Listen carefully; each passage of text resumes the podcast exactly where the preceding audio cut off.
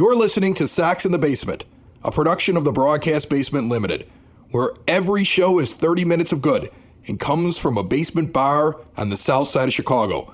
Pull up a stool, pour a cold one, and join us right now for Sox in the Basement. Heard everywhere podcasts can be found, and always at soxinthebasement.com. Welcome into Sox in the Basement. My name is Chris. His name is Ed. We're good friends, and we sit at a nine foot homemade oak bar in my basement on the south side of Chicago, and we talk all White Sox for fans, by fans, 30 minutes of Sox, and I am ready to go on this weekend episode. Ed, how are you? I am fantastic, Chris. Happy Nick Williams Day. Who is Nick Williams that we're celebrating his day? Nick Williams is the guy I think the White Sox just signed to be their DH for the 2021 season. I've never heard of Nick Williams. What are you talking about? He is a minor league signing. He was the Phillies right fielder before they signed Bryce Harper. and uh, yeah, he fell out of favor in Philly, and now he is uh, scheduled to show up at spring training for the White Sox, and I think that that is their big DH move. Yeah, it's the it's the magic of Rick Hahn, obviously, making people think he was interested in a guy like Bryce Harper when all he wanted was Nick Williams to shake loose and pick him up a couple years later. Is that what you're telling me? Hey, he's got a career 288 average and an 821 OPS in 625 minor league games. And wasn't awful right. in 2017 for the Phils. Right, knock it off. You're ruining the credibility of this show. All right, couple things before we jump into stuff going on today. It's official. If you want to hear more about the two big guys on the list, James Fox on our most recent episode, go check that out after you listen to this one. Yoelqui Cespedes and Norge Vera are both going to be officially signed now. They're a part of the team. Uh, two, a little over two million dollars for Yoelqui and 1.5 million for Vera. That's pretty much what Fox said. I think he nailed that one. And then there's a couple of other players that also sign on. I count one, two, three, four more notable guys that they grabbed in the in the international section, but none of them signed for big money. And so until they do something, I'm not going to get excited about them. No. Uh, also, Liam Hendriks is finally official, but that's just a technicality. They had to make sure that he he went out and did his physical and proved that he could speak in his Australian accent and he was the true Liam Hendriks. He did that, and now he is going to be pitching for the White Sox, which makes them absolutely amazing. The White Sox avoid arbitration with Reynaldo Lopez and Lucas Giolito, so they will have no arbitration hearings, but they do not get the long term deal that we know they were trying to get, also based upon the stuff we got from James Fox on the last episode. So Sox tried, supposedly, to get a long term deal. They're not going to admit that to you. And then they turned around and all they were able to do is at least avoid arbitration. So they will avoid the entire arbitration mess. They know what their team is at this point. They know the money they're spending up to this moment. Whatever they do at this point forward, Rick Hahn is trying to tell people his team is on the court. He used that line from Hoosiers during his press conference. Our team Friday. is on the floor. Our team is on the floor, and that's cute and all, but that's just gamesmanship. He doesn't want any agents no. Thinking no. that the Sox have to go get a bat and have to go get another pitcher, but they're gonna do it. I'm convinced of it now. Well, you know, and, and one of the things I guess that could be an upshot of them not doing the long term contract with Giolito is the number that they settle on to avoid arbitration is probably lower than what they were going to give him on an annual basis in a longer term deal. So the team is on the floor, but that doesn't necessarily mean that they can't get the kid that was shooting hoops in his backyard to come by and actually play for the team again. Right. Yeah. And there's a few guys sitting there shooting hoops in their backyard right now. That's all I'm saying. That's exactly right. If you've never seen Hoosiers, you have no idea what Ed is talking about. Uh, Giolito, a little over four million. Lopez is going to make two point one million dollars, and he's been nothing but bad for a couple of years. I wish I could get that kind of work. Hopefully, they'll be able to do something with him. Either flip him now with that price tag and move him in a trade, or Katz has a plan to fix him. Otherwise, he is not going to last long on the major league roster if he makes it at all. Now, the thing I wanted to get into first, though, this week is there are a lot of very upset White Sox fans, and they're mad at MLB Network. I cannot officially announce the guest, but I believe on our very next show on Wednesday, we have somebody from the MLB Network joining us. But since it has to go through this huge approval process over there at the network, we're still waiting on the final person to sign off on it. This is the deal. I'll ask the question why is Kyle Lewis one of the top 10 center fielders right now? and Luis Robert isn't even an honorable mention of being talked about. But what was your initial reaction? Because I saw a lot of anger when that happened. My initial reaction was that Kyle Lewis deserves to be in that conversation. So it's not necessarily that Kyle Lewis being there should be something that angers Sox fans.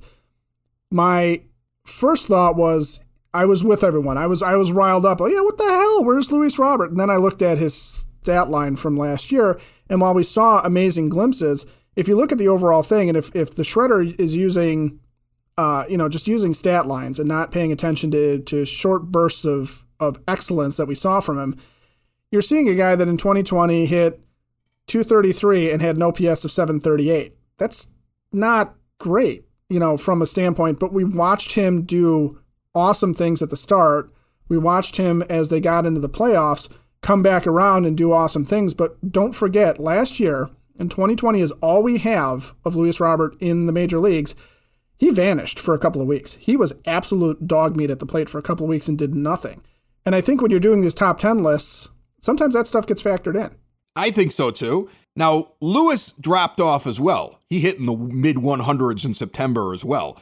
But Lewis, first of all, in 2019, he gets up there for 75 plate appearances and runs a yeah. line of a, a, 268 batting average, a uh, an 885 OPS, and an OPS plus of 131. That's good. That is really good. Yeah, he comes out the next year and in basically the same amount of appearances that Robert had, he goes and does similar things. He gets a 262 batting average. He his OPS a little bit lower, but slightly 801, and an OPS plus of 126. You compare that to Robert, as you said, with his OPS of 738 and his OPS plus of 101. Like average is 100. That's how OPS plus works. He was lucky to be like one point above average. And he's got incredible potential. And he may eventually be the guy between those two that has the better career. But I think we are looking at it through fan glasses. We have watched the the YouTube videos of things that he did in the minor leagues. We are more attuned to what he can be and we see the potential. But he has not come to Kyle Lewis's level yet. And both of these guys are unfinished products. So I was surprised by how upset people were, but I'm like you. The moment I saw it, I was like, well, that's ridiculous. They're basically the same player. And then I was like, wait, they're they're not when I looked it up. Nah, not you really. Know? The other thing too is our lasting image. What's our last what's your last mental image of Luis Robert from the 2020 season? It's that gigantic ass home run he hit in the Coliseum, right? That's true. You know, and you see that and that's what you're sitting there going like, "My god, he is a, you know, he is not human." But in reality, that was one at bat, and that was a taste of things that he can do. But if you're talking about this list next year, and they're saying, okay, who's the best right now going into the 2022 season? And if we've seen those ungodly home runs, and we've seen him catching fly balls in straightaway left field while Eloy Jimenez sits there and, and taps his fingers at him, and we're seeing him do all these things that we know he can do because we saw it in the minors. If he's not on that list next year, it's because something went catastrophically wrong, or it's because he has not arrived to the potential that we think he's going to make it to. And he's still got to do that over the course of a year. I mean, that's one of the problems with relying on youngsters if you're a White Sox fan, is, is that these guys haven't made it yet. Some of them have. There's a few of them here that it's still just potential. Right. And that is absolutely true. And, you know, Lewis also, he got a taste in 2019 before he came up in 2020. And so he also had just that little bit more experience than Robert has. This is not a story that is finished yet. But you're right. When I go into my fantasy baseball season, I have both of those guys that rostered on my dynasty team. Kyle Lewis yes, is, is somebody that I'm considering is going to be, as I'm forming my team and figuring out who I'm going to go and grab in, the, in our free agent draft, Kyle Lewis is one of the guys that I'm sitting there saying, yeah, he might be an everyday player for me. And Luis Robert, I got penciled in as I got to wait and see until he proves it. And and and that is the God's honest truth when you take a look at it from the outside, which will bring us to our next segment because we are going to do something very very fun that we did last year. And what I'm excited about is that last year I didn't have you here to do this, and you are going to sink your teeth into this one, my friend, right here on Sox in the Basement, found everywhere podcasts can be found, and always at soxinthebasement.com. You know, I get muscle aches all the time. I've gone from being able to do whatever I want to and not feeling any pain to basically getting pain for any kind of physical activity. Good news there's a local family owned Southside business that provides a CBD topical that will not break the bank. Creaky Bone Balm offers concentrated relief for creaky bones. It is an effective hemp based CBD in a rejuvenating balm. And guess what? It's made in small batches, always free of preservatives, and all natural ingredients. It's great for muscle aches, tension, inflammation, joint pain. You can even use it for skin ailments like burns and dry, cracked skin. Right now, go to creakybone.com and use the promo code BASEMENT. Get 20% off your order. Whether it's physical activity or off season stress, Creaky Bone's gonna help you out. Use that promo code BASEMENT, 20% off your order right now at creakybone.com. So let's let's talk about fantasy baseball. And not Oh, not in a respect where we're going to geek out for those that aren't interested in fantasy baseball, but I did this last year. I looked at the the things that were coming out preseason on reputable fantasy websites and said these guys, they don't have a fan perspective. They don't have a home team perspective. They're not even interested in bulking a player up because of media ratings, because let's say he plays in a market. They're drinking the Kool Aid there.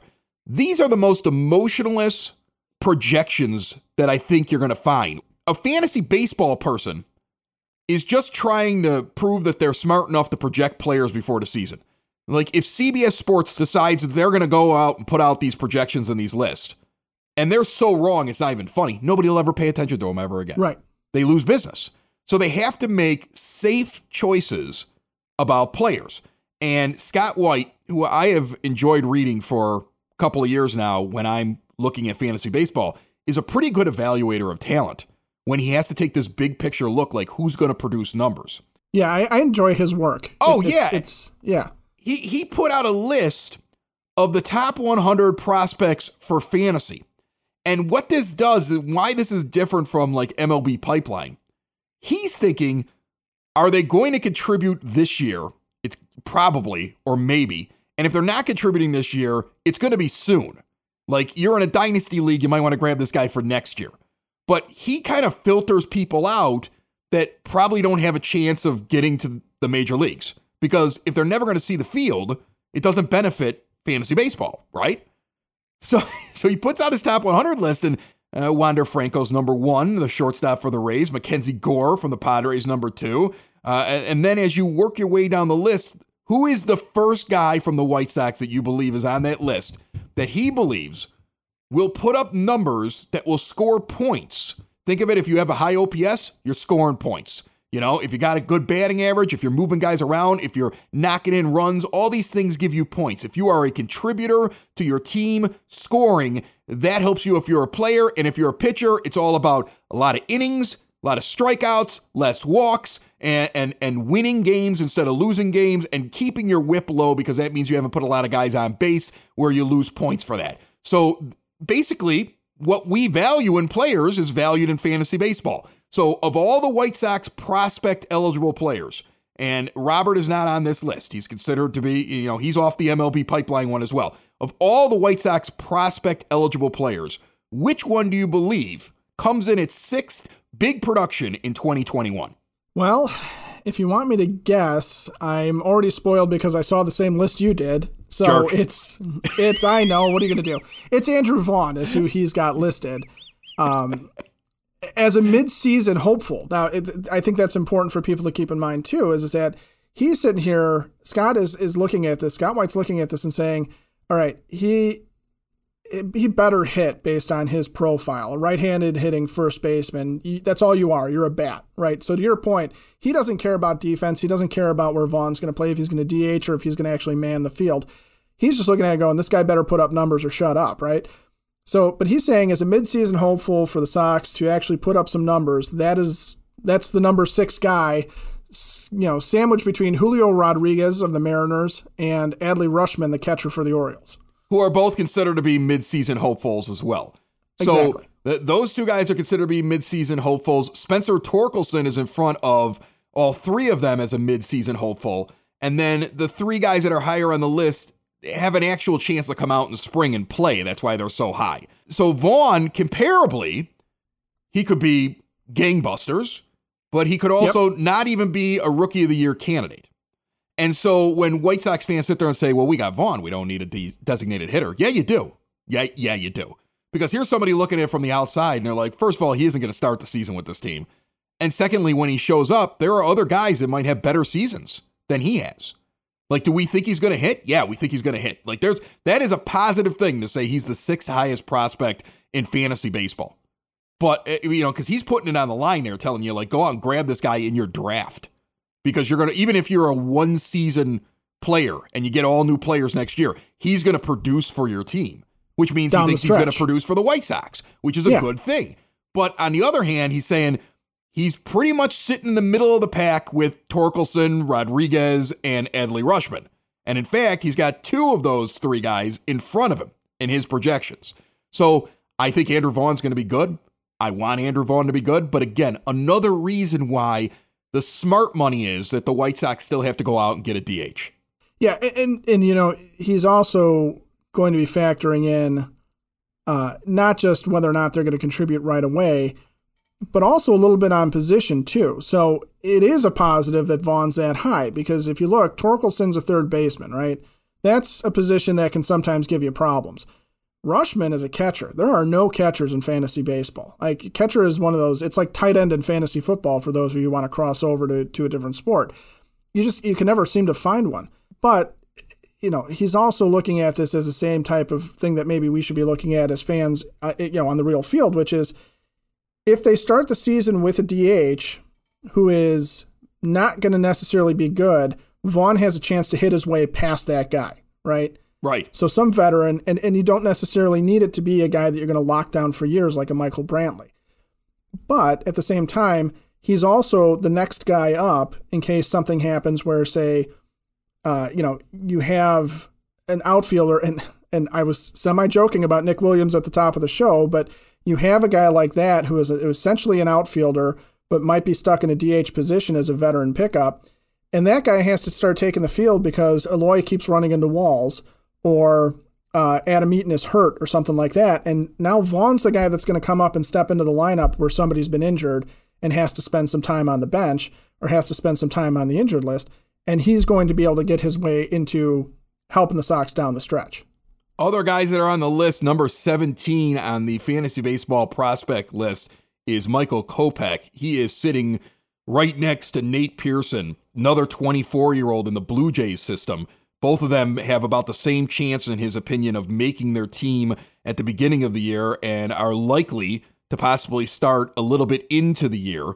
Uh, he said that the prospect hype for Kopech has gone a bit stale because of some uneven minor league performances, followed by Tommy John surgery, followed by his decision to opt out last year. But his fastball is breathtaking and was so in spring training, and he made huge strides in the control area prior to his 2018 promotion right before he hurt his elbow. So he's high on him in a comparable. Uh, if you're thinking about players that you might have seen in the major leagues, he thinks he's going to have just slightly more production than a guy that people are really impressed with in Ke'Bryan Hayes, the third baseman for the Pirates, who's two slots below him. A little bit further down the list at 24 is Nick Madrigal. It's about time we saw him on this thing. And Madrigal's going to get held back in fantasy baseball for the same reason that people are going to sit there and say that they don't like Madrigal as their second baseman. Because he's not going to hit a lot of home runs.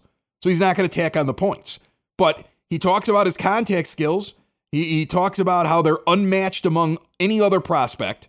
And he he's if he if he was freed up to run more and understood how to run the bases better, he would be he would be a, a much better candidate to move up the list because there's a lot of unrealized potential there once he can figure out how to play the game a little smarter, especially on the base paths. Like that's actually pointed out. And if Tony LaRussa lets him try to steal every once in a while and he can start getting good jumps, he can even become a more valuable player. I thought that that was like a striking thing to, to hear yeah. like fantasy baseball guys say about Nick Madrigal, right? When we're talking about Nick Madrigal's lack of power, too, it's not necessarily even the home runs, right? It's also the question of whether or not he's going to hit doubles or triples, you know, because he's going to have to find gaps and he's going to have to find holes in the defense to get those. He's not going to ring these things off the wall very often. So when he's making, when Scott White's saying that this is David Fletcher range for Nick Madrigal, uh, you know, if, if you're familiar with David Fletcher of the Angels, good player, good solid player, but from a how much offense does he really contribute or how many points does he contribute in fantasy baseball? He's not a guy that you're going to build the team around.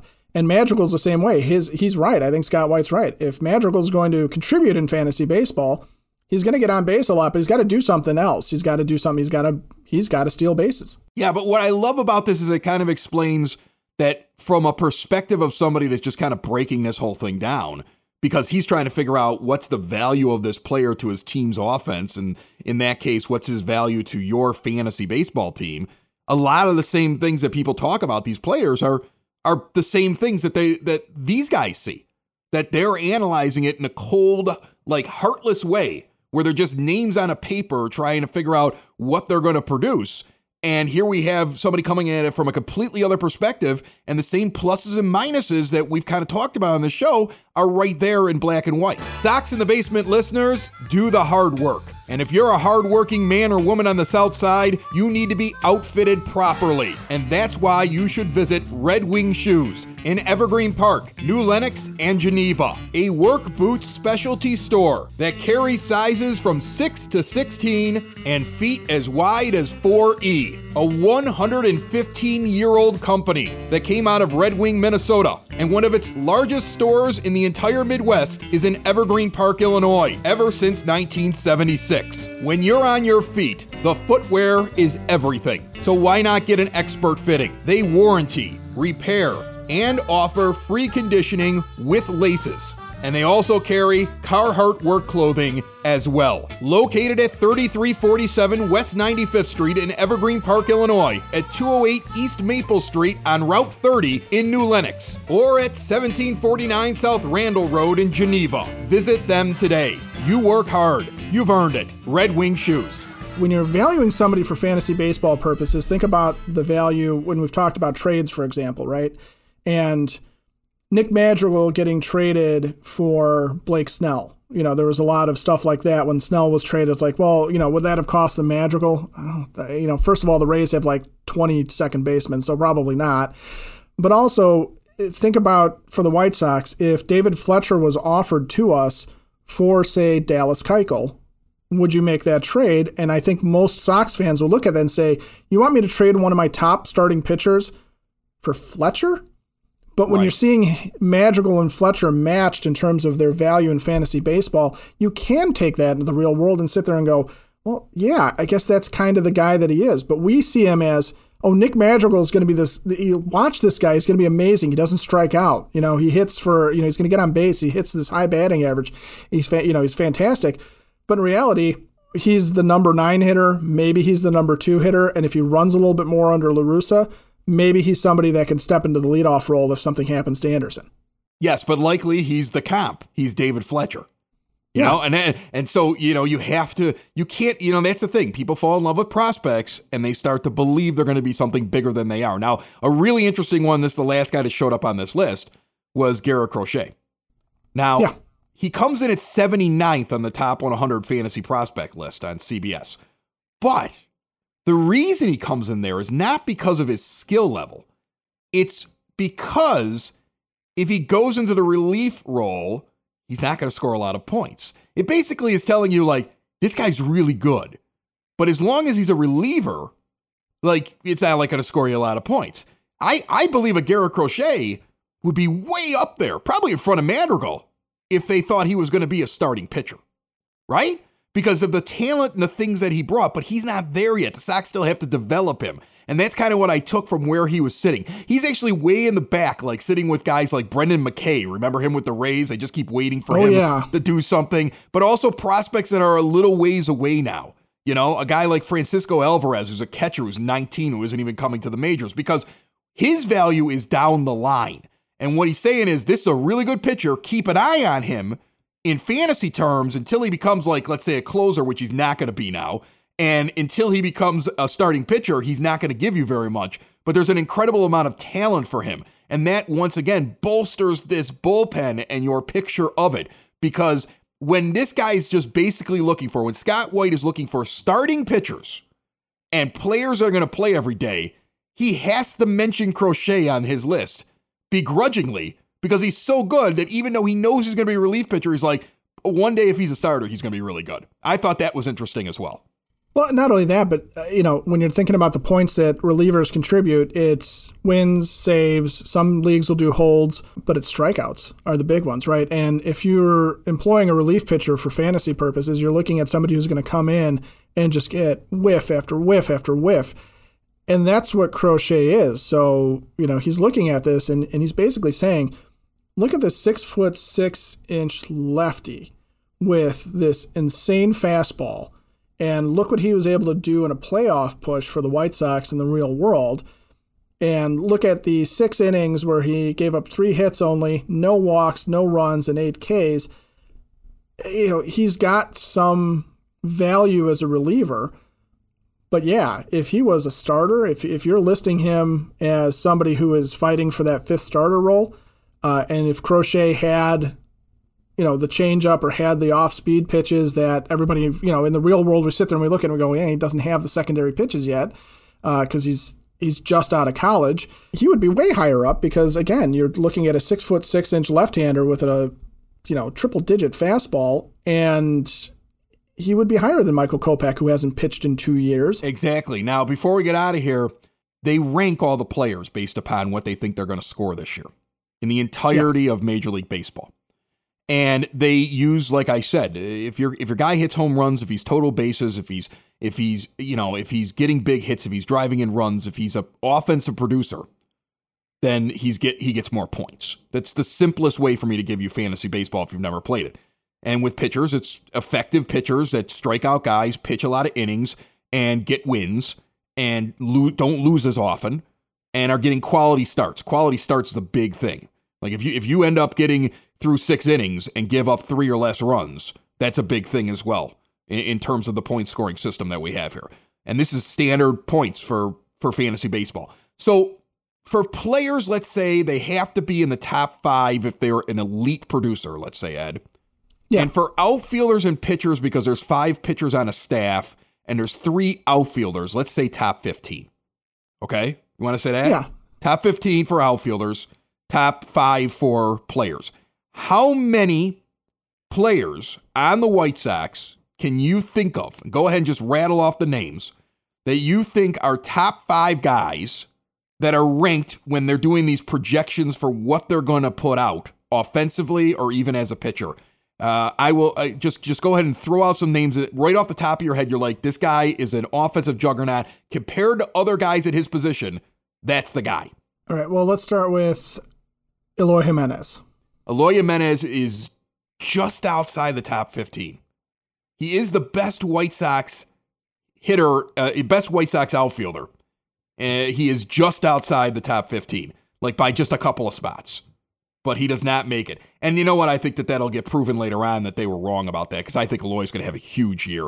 And that yeah. might be that yeah. might be a concern over the fact that he's going to be injured and he'll be out for some games because he hasn't been able to prove that he's going to go out there and play, you know, without an issue the entire season. So that might be hasn't done it yet, and that, I think no. that's why. Okay, who else? Who else just jumps out at you as big offensive producer if you're trying to put a White Sox player on your fantasy team?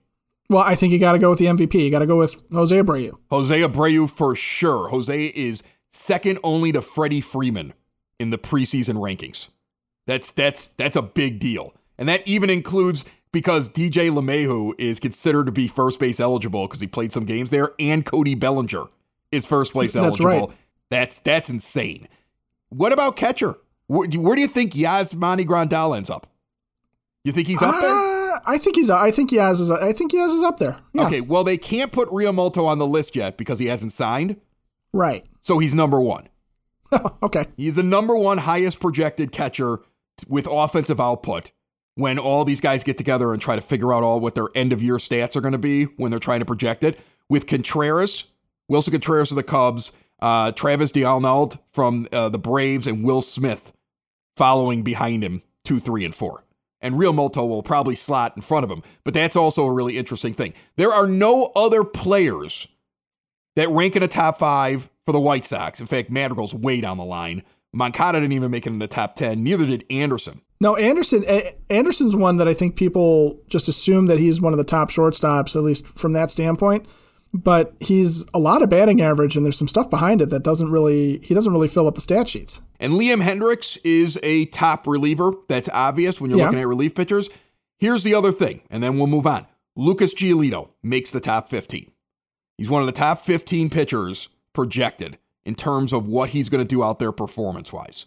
They, they project him to go 14 and 7. They expect him to go out there and get 223 strikeouts and only walk 63 and have a whip of 1.20. And they expect him to go out there and make 33 starts. Yeah, I can buy that. And, and and if you get that from your guy, that's why he's your ace. And you're pumped about that. Yeah. And that that's your ace and you're pumped about that. And what's fun about this is for years the Sox were not on any part of this list. In fact, Jose Abreu was low on his list. And now we actually have guys that people will be fighting over in early rounds in fantasy baseball. That you know, it, like that's fun to me. You know, that that is exciting to me. Maybe I get excited about stupid things, but that's exciting to me. No, well, it, it's it's part of I think fandom in 2020, 2021. It's part of fandom now is that you want your guys represented on those fantasy teams because that's also how that's how some people know about other players and other teams is they are fantasy players and so they're aware of what other teams have. So the fact is is that Sox fandom can actually pick up some people and pick up some national recognition and get some respect across the MLB because they have guys that people care about in their own little fantasy world where they are the general manager of, of I don't know, say the Ninja Black Sox, and uh, you know the, the, the Ninja Black Sox. The Ninja Black Sox, I hear, have won three championships in the last four years in our league. I, who's the owner of that team? Who, who's that? Oh, it's me. That's who it is. Why, why did the name Ninja Black Sox get flashed in front of me? anyway. Why, you you programmed a neon sign for that, Chris. Jeez. Sox in the basement Sox in the basement. Sox in the basement.